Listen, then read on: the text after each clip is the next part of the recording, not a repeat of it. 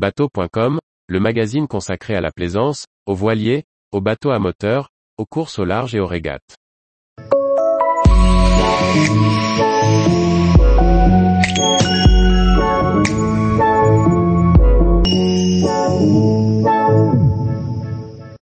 Port Aliguen, une escale incontournable en baie de Quiberon.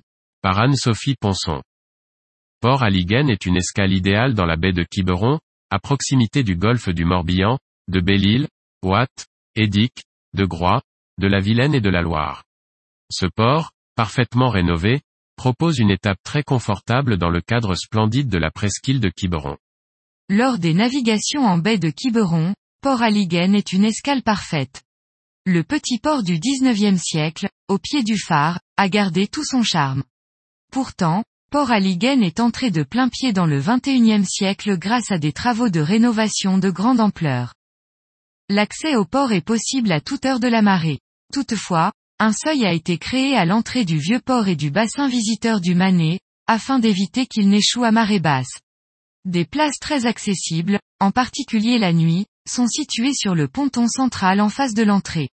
Avant ou après un passage au port, le mouillage est possible devant les belles plages de la presqu'île.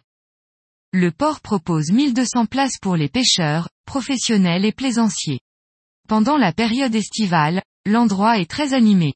Cependant, hors saison, Port Aliguen prend un charme particulier, plus calme et à des tarifs beaucoup plus attractifs.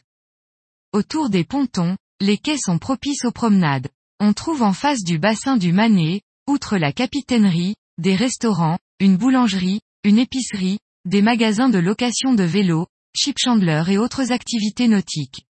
Un peu plus loin, à Quiberon, un petit supermarché est accessible à pied depuis le port. On trouvera aussi un magasin de bricolage et la gare ferroviaire. À partir de Port Aliguen, les balades pédestres ou cyclistes foisonnent.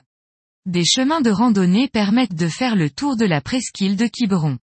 La côte ouest est réputée pour ses paysages sauvages et la côte est pour ses longues plages de sable fin. De plus, les visites ne manquent pas. La Maison du patrimoine présente la culture régionale traditionnelle, la Maison du phare propose des expositions régulières et l'architecture religieuse offre de belles visites aux chapelles Saint-Julien et Saint-Clément et à l'église Notre-Dame de Locmaria. Enfin, à l'entrée ou à la sortie, on ne manquera pas de saluer, de pas trop près, le phare de la T-News, gloire nautique locale. Tous les jours, retrouvez l'actualité nautique sur le site bateau.com. Et n'oubliez pas de laisser 5 étoiles sur votre logiciel de podcast.